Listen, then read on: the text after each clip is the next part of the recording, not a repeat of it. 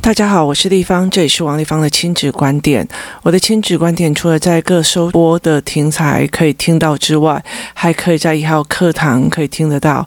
如果你们有任何的疑问，或者是想要知道的事情，可以在嗯我的 LINE 社群跟大家一起讨论跟发问。我不一定可以马上回答你，那但是我也。不会马上告诉你应该要怎么做，但是我会尽量的把那些所有的讯息集结下来，然后呃来告诉你说有可能要往什么的方向想。我觉得有往什么方向想会比较的好，呃，所以呢，呃。很多的很多的父母他们在问问题的时候，或者很多的父母他们在问问题的时候，呃，他们会常常会觉得说，哎，小孩不专心怎么办？呃，那我就会让你去带着您去思考，什么叫做专心？哪一种专心是你要的，或者是哪一种的专心的议题是你觉得这是可以接受的？所谓的专心，到底他要你预期的目标跟你预期的样貌，它到底是什么？所以我会其实会用 podcast 的方式来用比较长的呃时间来跟大家，就是带着大家跟我呃经历我曾经做过的一些思考，呃，我的。Podcast 的名字叫做王丽芳的亲子观点，所以我的意思是在于说，每一个人的教养都有他们自己的个人观点，每一个的父母，他们其实在养育孩子的过程当中，会有非常非常多的自我意识跟所谓的自我决策跟自我的选择，而这些所有的选择都是因为你的个人观点而产生出来的。我觉得那没有对错。它是一个没有对错的一个呃状况。那很多的时候，我觉得某一些行为对我对我来说，我觉得那个太 over 了。可是那么父母可以接受，那我觉得那个就 OK。因为每一个孩子，他把他养大之后，很。大的一部分是在于是他是不是如你预期的？例如说，我预期到一个非常开心、健康、活泼的孩子，好，他可能健康，可是他不一定是开心的。那为什么？中间发生了什么样的状况？开心的定义又是什么？那我们有没有呃思维过？前阵子我在跟大家一起聊的是说，呃，我们在讲专心的议题哦，专心的议题，我说那个题目非常的大。那我也跟大家很明白的讲，我遇到的孩子遇到的专心的问题，那我后面怎么处理的？我可以提供我的经验给大家，但是我也可以跟大家讲，十个孩子就有十个不同的。呃，专注的方式也有十种不同的不专注方式哦。你认为他好好的把作业写完，但是他脑中有没有思考，有没有写？他进去的是什么？他对我来讲，这是一个非常迷人的思维哦。意思就是说，我常常在思考一件事情，是说我们人到底是哪样把自己的书给读进去的？我们人到底是为了什么可以慢慢的把一些字可以读出来？那为为什么同样的课本的东西带领的方式不同，而小孩被引导出来的方式也是不同？所以我常常很喜欢去引导做这个事情哦。呃，有一个人在问说，呃，专注的这个议题是什么？那之前有来过我们呃节目里面的那个静怡，他有在分享他自己儿子的状况哦。他儿子呃。从很小很小的时候，大家都认为他是一个非常好的、很乖的孩子，他就是非常非常的乖哦。那静怡后来有在那个呃，就是社社群里面哦，稍微简单的回复一下哦。那我现在来跟大家讲说，这个孩子不专心的状况哦。这个孩子他呃非常就是写字，他从小就会觉得他写字很慢。那他因为他很乖，他是个很乖的孩子。然后呢，他也是一个大家认为的就是呃好学生这样子。那他会写，可是他会整个人觉得很哀伤这样子。那慢慢的等到他的三年级的时候，就是自己常常会来跟我讲地方，他非常非常的不专心哦。这个这个男孩非常非常不专心啊。然后呢，因为工作室哦，每一个妈妈在带孩子的状况，因为她会在我旁边呃盯着小孩的作业看哦，所以我其实可以看到很多的父母他们在带呃孩子写作业的时候遇到的盲点是什么？那如果你遇到的盲点，就这个人遇到的盲点，就是他在。嗯，妈妈在遇到的盲点跟小孩遇到的盲点是不一样的。小孩明明就是在写，然后他这个议题很大，他想要思考一下。可是妈妈对妈妈而言哦，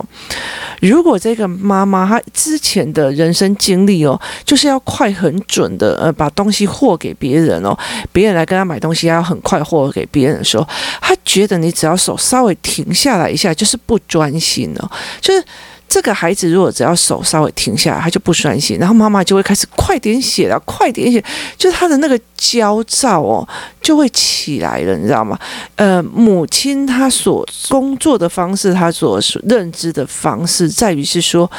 哎。我要快一点给客人，我要例如说，我包饺子，我要非常非常快的，客人要我就要给他，客人快有的要给他，客人快有，尤其他生意好的时候就要快速哦，所以快是他的价值，而且是手不能停哦。那对这样子的妈妈来谈的时候，她在看孩子手稍微停下来以后，她就没跌的，你知道，她就会呈现一种非常大的焦躁与焦虑哦。那这件事情你会说小孩不专注吗？但是他的小孩是一个思维性人格哦，就是他在思考这件事情要怎么做的时候，他或者这一题算数题的时候，他会在脑海里面翻过好几次他的数学思维，他才下笔。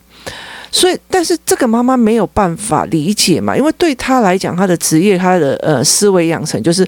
你要货，你要你要水饺，我包给你，然后马上给你，你是呃韭菜的多少的，猪肉多少的，什么有的没有多少的，所以她会觉得手不停，她才是一种专注，她没有办法理解，呃，你会停下来在想，哦，你。你你猪肉的是呃三盒，嗯、然后呃这好，所以的数学的状况是怎样？就他没有办法去理解这样的思维模式哦。那你说这个孩子不专注吗？我并不会这样子认为哦。那就是等于是亲子之间的互相的标准跟思维模式是完全不一样。那你怎么去看这样子的状况？那其实这个孩子如果是思维性，他在思考性的这样，其实我们可以，我我会觉得说，其实呃，妈妈带他的这个方式会毁了这个孩子原本的思维模式哦。到最后，他为了要交差，我快速写一写又给你了哦，这反而不一定是一件好事。而且，如果这个孩子是一个思维性人格，那妈妈没有慢慢的呃，赶快去协助他哦。后来到最后，你说的东西，他很快的就可以反驳过去，他就会变成一种顶嘴跟不服从运动。它是一个非常有趣的呃现象哦。那静怡的孩子他是这个样子，他的孩子就是一直就是觉得小时候一二年级的算还算可以，三四年级就很不专心哦。但是他的问题是呃很杂的哦，他的问题很杂的一个原因在于是说什么？他的眼睛非常非常好，应该说他这是远视，而且是过度的好哦。可是我后来又常常想写一半哦，就开始。看远方或干嘛？那这个孩子在上思考课的时候，或者他在上任何一个课的时候，他最喜欢坐的地方就是最后面哦。那之前他妈妈就觉得说，你站在最后面，你也没有去看老师在说什么或干嘛，他就会生气。可是后来我们才发现一件事情，这个孩子他其实呃远视很厉害，近视很痛苦，近看很痛苦，远看非常非常舒服哦。那他近看很痛苦的时候，后他在写作业，他就是相对的痛苦，加上他那时候遇到的老师，所有的东西都有一个规范。例如说国语，呃，要怎么写，包括作文的内容该怎么写，他都有非常非常严格的规范哦。那它不是一种所谓的你想到哪里就写到，它不是一个思考引导法，它是一个非常多规范的老师，甚至他有一点点就是，呃，就是非。理性的惩罚跟非理性的情绪的问题非常的严重哦。那所以当老师有规定 A、B、C，然后所以他在下笔的时候就会开始想，这有没有符合 A？这有没有符合 B？这有没有符合 C？当他只要在其中一个卡住了，稍微卡住的时候，他就会想到老师非理性的发飙跟处罚，然后呈现一种害怕与忧郁的时候。这个孩子，你要他专注在赶快写，赶快写很难，尤其是三四年级的作文的教法，跟三四年级的，呃，例如说，这是什么样的意见，这是什么样的思维，这是什么样的模式，这个东东西其实是一个非常有趣的论点哦。就是孩子他在想，我写哪个答案，我用哪个东西会符合老师的格式，会符合老师的要求，然后。我如果不符合这个，老师会像呃上一次凶那个小孩一样对我丢书，或者是对我把我把我的桌子丢出去外面，那他就会开始恐慌哦。那他的不专心，其实有很多的是眼睛的因素，加上心理的因素，再加上他脑海里面一直在思维各个标准的一个各种方向哦。它是一个非常杂而且非常复杂的一个问题，那也就是说，对这个孩子来讲，一二年级的状况他没有很大，而且他还对很多人来讲，他是个很优等生。那也因为他是个优等生，所以他到三年级的时候，他也是乖乖的写作业，但是他就是很痛苦。他每天晚上可以写到半夜十二点一点哦，那。就会非常非常痛苦这样子，然后妈妈那个时候又有处理的方式，包括说，呃，他会觉得说，我们出去上篮球课或者是上围棋课，上完就走啊，上课完了就走啊，我给你一个小时在那边玩，已经对你很好了。可是事实上，我其实是利用这种呃孩子们自由游玩的时间来观察孩子，而且。尽量要把他们闷气发到散，所以这个孩子就闷气没有发散。那后来他跟他妈妈呃协调的结果，如果我要上篮球课，那我作业又没有写完，我干脆拿个灯在呃公园旁边写完哦。他就拿一个灯，然后就在公园的石桌上写完这样，因为他回家会写太晚。可是这相对的，别人在玩这件事情，可是你在写这件事情，对这个孩子来讲，又是一个非常非常大的折磨。所以这个孩子到最后，我我们使用的方法有很多，那包括思考班也其实其实因为他而产生的。为什么？因为我后来发现他的他一直在计呃着重在计算的方法。就是什么跟什么对齐，什么跟怎么对，然后还把那个计算的方法变成一种口诀，然后呃，这个加一减一怎样，它就变成一种口诀，它不是经过他脑袋的思维模式，所以当他口诀累的时候，他会觉得我为什么要做这么无聊的事情，眼睛又这么的不舒服，这么的痛苦，它呈现的是一种非常多元的呃。不专注的方式，它的原因是非常非常大。但是因为这个孩子有曾经上过呃学习动机的概念，他也很明白这个东西对他重要的。他妈妈在陪陪他也是辛苦的，也是为他好的。但是他就是很痛苦，然后所以后来他其实有呃整个忧郁跟忧愁的状况就出现了。那对我来讲，我们那时候用的方法是，其实因为后来那个小孩跟我比较信任，以后就开始。就是你知道，一群小孩在一起写作业，或一群小孩在一起玩的时候，他们就会互相讲一下啊，我们老师才怎样嘞，是吧？就会互相露出一点点他们不敢给大人听到的。所以我们就我就发现他老师的状况。那我发现他老师的状况之后，呃，如果大家有印象的话，呃，我就是曾经想过比例性原则。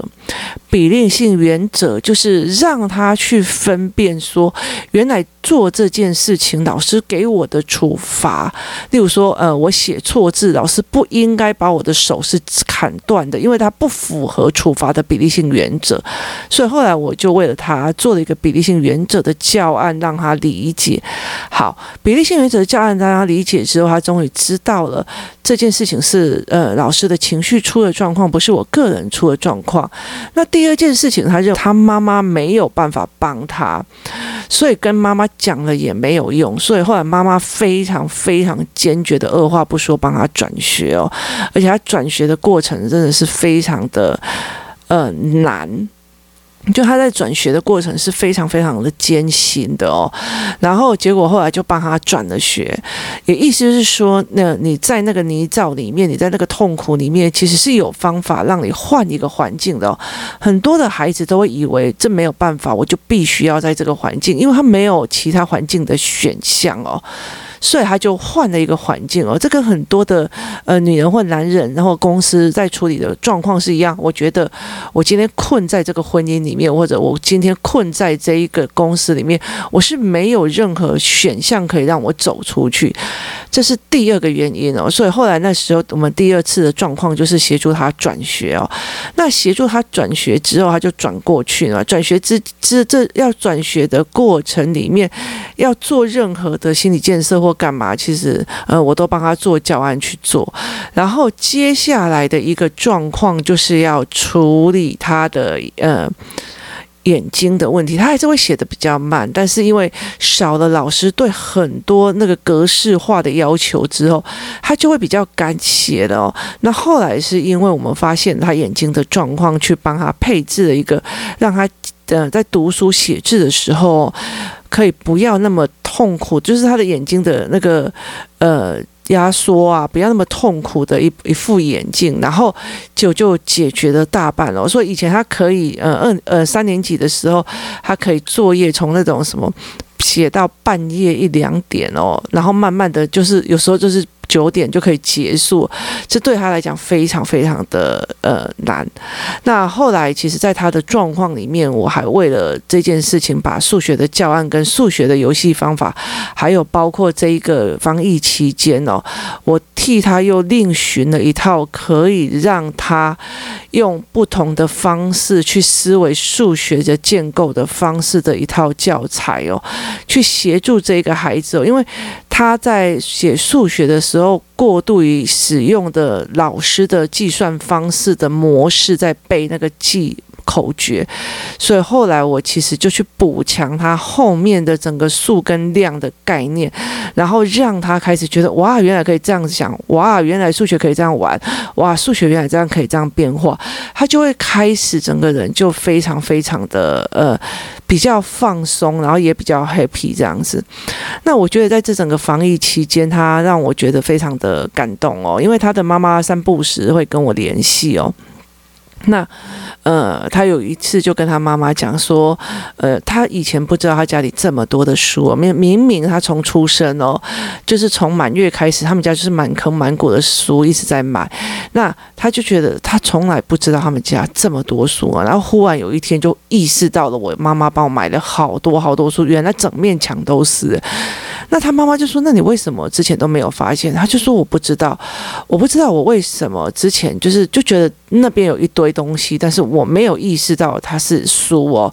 然后我也没有意识到那个对我的意义是什么，或者是他没有意识到那个妈妈对他意义是什么。我觉得他讲这一句话哦，真的是可以把所有妈妈哦在那边狂囤绘本的心都给拧碎哦。他没有意识到，他没有意识到在干什么，他也没有没有意识到在干嘛。他只知道他妈妈又会叫他你去念书，会陪他共读哦。你知道他从呃。满就开始很小很小的时候，就妈妈陪着他共读，妈妈陪着他共读，买了满坑满谷的绘本哦。然后他到了呃今防疫假的时候，他也跟我跟妈妈讲说，他以前其实不知道原来家里有那么多的书可以让他读，然后他也不知道这对他的意义是什么。他甚至觉得他妈妈没有帮他买任何东西，一直到然后他妈妈就问他说：“那你知道哪时候才发现？”他说：“一直到思考课的时候，我们在上嗯知识的。”价值，或我们在谈知识的部分的时候，他有一天回到家就说：“诶，这一面墙原来都是书啊，而且都是给我的啊。”然后他妈妈就整个三条线，就觉得说：“为什么？呃，你要上了思考课，你还会了解这件事情哦？”所以很多的小孩哦。他其实是无意识在他的环境里面哦，因为他在他的空间里面，他没有解读的，他没有办法去解读很多的东西哦，所以他无意识那个东西会在哪里。当他有语言可以解读的时候，他其实就有意识到哇，这里有这个，有有有那个哦，这很像我们去博物馆。例如你今天像我曾经去过凡尔赛宫哈，然后我就去看那边很多的东西哦。这件事情是非常非常吊诡的一件事情，因为我去的年代哦是非常非常早以前哦，那时候其实没有什么智慧型手机哦，所以我们必须要去租一个所谓的导览的耳机。那那个导览的耳机，你走到哪里哦，那上面这一幅图或者是这一幅画作下面有导览的编号，甚至是中文导览的编号，你按下去，然后听它导览哦，你就知道他在做什么。那很有趣的一点哦，就是呃，我走过那个凡尔赛的那个长廊，看过多少的画作哦，那我看到的画作跟呃孩子他爸我的朋友看到的画作是完全不一样的哦。为什么？因为他没有主导览，所以。我会觉得说，这这幅画我没有看过，他就会证明他有哦。那我后来才理解一件事情，我没有足够的语言去撑着这一幅的著作或画作，我也没有语言去看它。它对我来讲哦，就是墙壁里面的一幅画，他没有任何解读，他对你没有任何的意义哦。所以那个意思就不够，你知道，他没有做导览，然后结果后来他过去以后，他会记得说，哦，我这个可能因为他学建筑，我这个在哪个呃。美术的杂志上有看过那个在哪？他依照他曾经看过，然后知道的解读去看他那些墙面上所有的著作，而我依靠的是我耳朵上面传来的所谓的导览，而去理解这件事情。可是当他没看过的我说我有听导览，我们。他就说我没有没有听到没有没有那一幅作品，我说明明就有，所以等于是语言跟思维模式决定了你有没有意识到你身边的环境到底有哪一些是知识性的，或者是呃他有没有专注在听，或者是他有没有呃得到一些东西哦？那呃，静怡这个孩子他就非常有趣哦，他就是到了后面语言撑上去，然后观察撑上去之后。他终于到三年级才发现，他们家原来有一面墙，每每天那边走来走去哦，原来都是他妈妈给他的爱心，就是那一堆的绘本哦。那他没有这样子的一个呃概念哦。那像这一次呃疫情期间哦，我现在已经快接近哦，在我录音的时候已经接近八月。那呃，这个孩子有时候就开始觉得我放暑假了，我为什么要怎么样怎么样哦？那。后来，这个妈妈就跟他讲说：“哎，丽芳也很担心你哦，因为升上四年级之后会遇到某些状况哦。”他就把我的分析全部都告诉这个孩子哦，然后结果这个孩子就愿意针对他比较弱的那个部分开始补强，那他才愿意有甘愿有有心情愿意哦，开始好好的读书哦。当你甘愿的愿意的。静下心来的，这是专注的必备条件哦。我甘愿了，我呃沉下心来的，我试图的想要知道这文本里面在说的是什么哦。我试图想要把所有的这都认会，然后也理解他的意思哦。这是专注的四个要件哦。他呃。跟很多人的标准是不一样的。很多人会认为哦，专注就是回来的很乖的，呃，课本打开，马上从第一页把第二页写完，好，写完了之后换第一第二本，然后再把这一页老师规定的这三页写完，然后再把它第几，就是说穿了那个不是专注，那只是一口气把该做的事情做完哦。但是他中间有没有思考，或者是他有没有意识在做这件事情哦？是。呃，对很多的妈妈，他们其实是不在意的哦。他会觉得，哦，这个小孩很主动，这个小孩很乖，这个小孩一口气十分钟就把作业写完了哦。那那个是很多妈妈梦寐以求的哦。非常就是梦寐以求，就觉得我会把狼给那今后这样子。可是我觉得，我觉得，嗯，有困难的孩子并不一定是比较坏哦。他们不服气，他不知道为什么，我为什么要沉下心来做这件事情。也意思就是说，他对人、他对事、他对物是有质疑，而且想思考出来为什么，而且没被满足。因此，他才会觉得他没有办法沉下心来去把这个作业做完哦。那所以，其实在，呃专心的这一场课当中哦，静怡在讲的时候，它其实是一个非常非常复杂的一件事情哦。那呃，我我常常在讲说，当我这一个。这个人很多的时候，我们是在抽丝剥茧，想要知道这个孩子的问题点到底是在哪里。然后那也不是说，诶，你如果去问人家说，呃，老师，请问一下，小孩不专注要怎样？他就写一二三，照这样做，你的小孩就会很快喽。来，限时五分钟写完，好，那。我觉得可以限时五分钟写完哦。例如说，呃，我曾经发一个影片，是我要让我的孩子去理解，如果是一口气，什么叫做一口气？所以我会把那个繁体关关破的繁体凹槽笔顺练习簿拿出来，然后呢，跟他讲说，我们这一页哦，我们来计时，可以几秒钟或几分钟写完哦。我会用这样子的方式去。陪孩子哦，让他很快速的把那些东西，就是知道说，诶，一口气的时间比较短，还是就是慢慢来的时间比较短。我是让他去理解那个时间差哦，而不是在于是说我希望他们每次都会这样。当他今天会需要有时间差，例如说，我今天赶快把功课做完，我就可以看呃奥运的比赛或要看什么东西的时候，这个孩子就会知道说我快速。的时候是有时间差哦，他不会因为觉得说，我想要快速，但是我又慢吞吞在那边走来走去，混来混去哦。所以，呃，很多的妈妈就觉得啊，你就赶快做完了嘛，你做完了就可以去看电视，你做完就，但是你快速跟慢速当中的时间差。这个概念，孩子到底有没有懂？他只知道快点用就会做完了，那是什么意思哦？如果妈妈更焦躁的时候，他就会认为说：“妈妈为什么在生气啊？”我不懂，因为他不知道我专注写一页凹槽，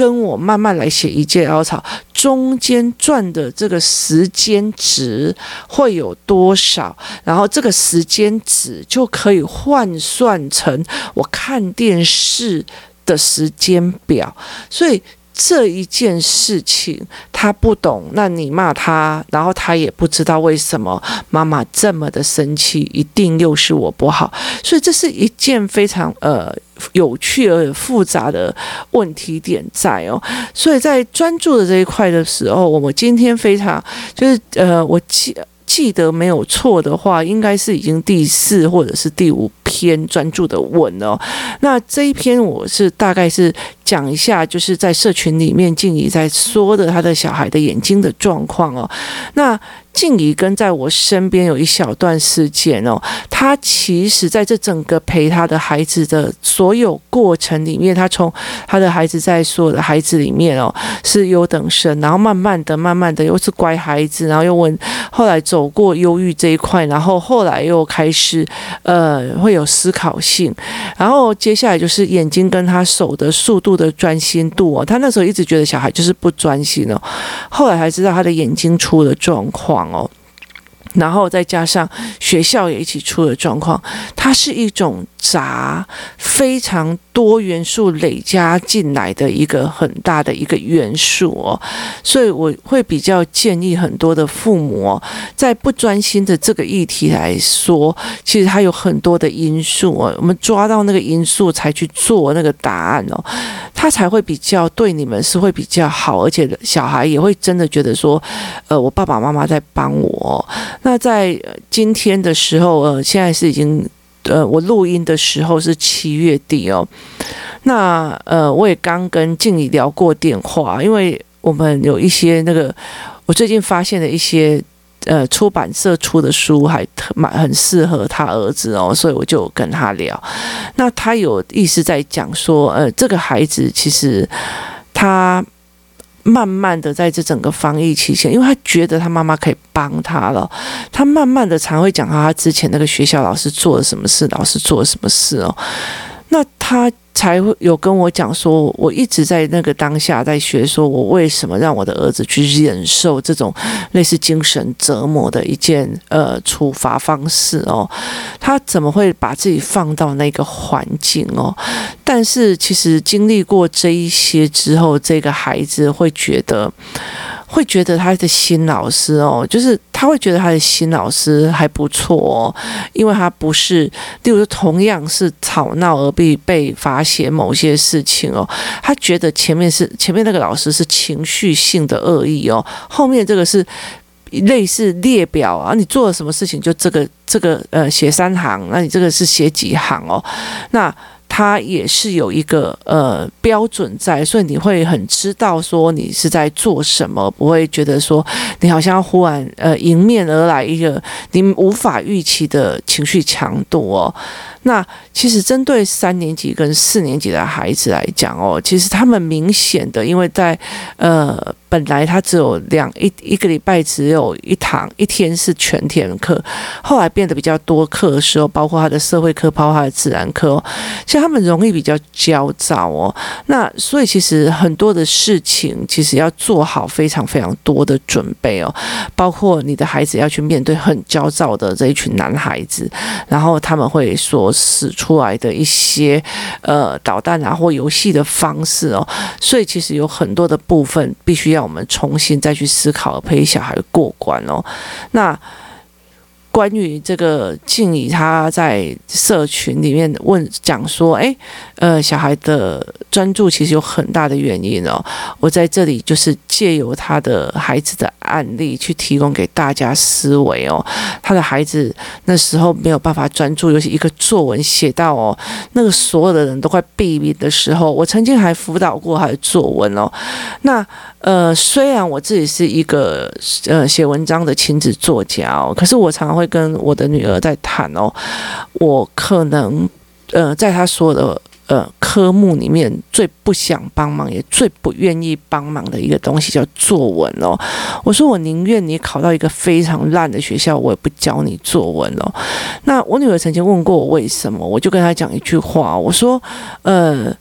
作文是一个自己抒发思维的一个部分哦。那我在这整个过程里面，是我本身要有可传达的意思，这件事情其实比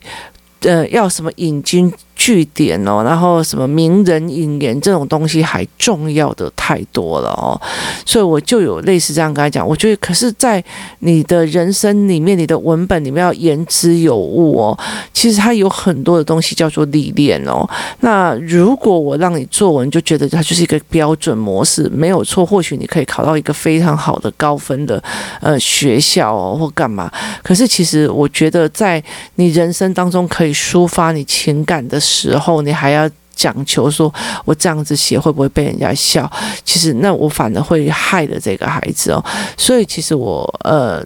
大量的带孩子去看一些书，看一些阅读的文章哦，而且我帮孩子挑的文章都非常的特别哦。我觉得。台湾有一大部分，有一些人已经慢慢开始在动起来，在出版一些比较 OK 的事情哦。要不然的话，我真是觉得对台湾的那个出版哦，还有包括教科书的改革，我会觉得非常非常的嗯不舒服。但是我我觉得已经开始慢慢看到一些比较好的方向跟曙光哦。那如果有空，我们再来谈这一块哦。今天给你我们关于专注的第五个吧思考点。非常谢谢大家的收听，也希望今天的故事跟今天我们在处理小孩专注的方式的问题点，然后可以带领你思考一下，这个专注的问题是不是就只有快快写、赶快写？不是的，真正的读书的专注不是只有快快写、赶快写。你的要求跟你真的预期孩子要的到底是什么？我们一起讲清楚。今天谢谢大家收听，我们明天见。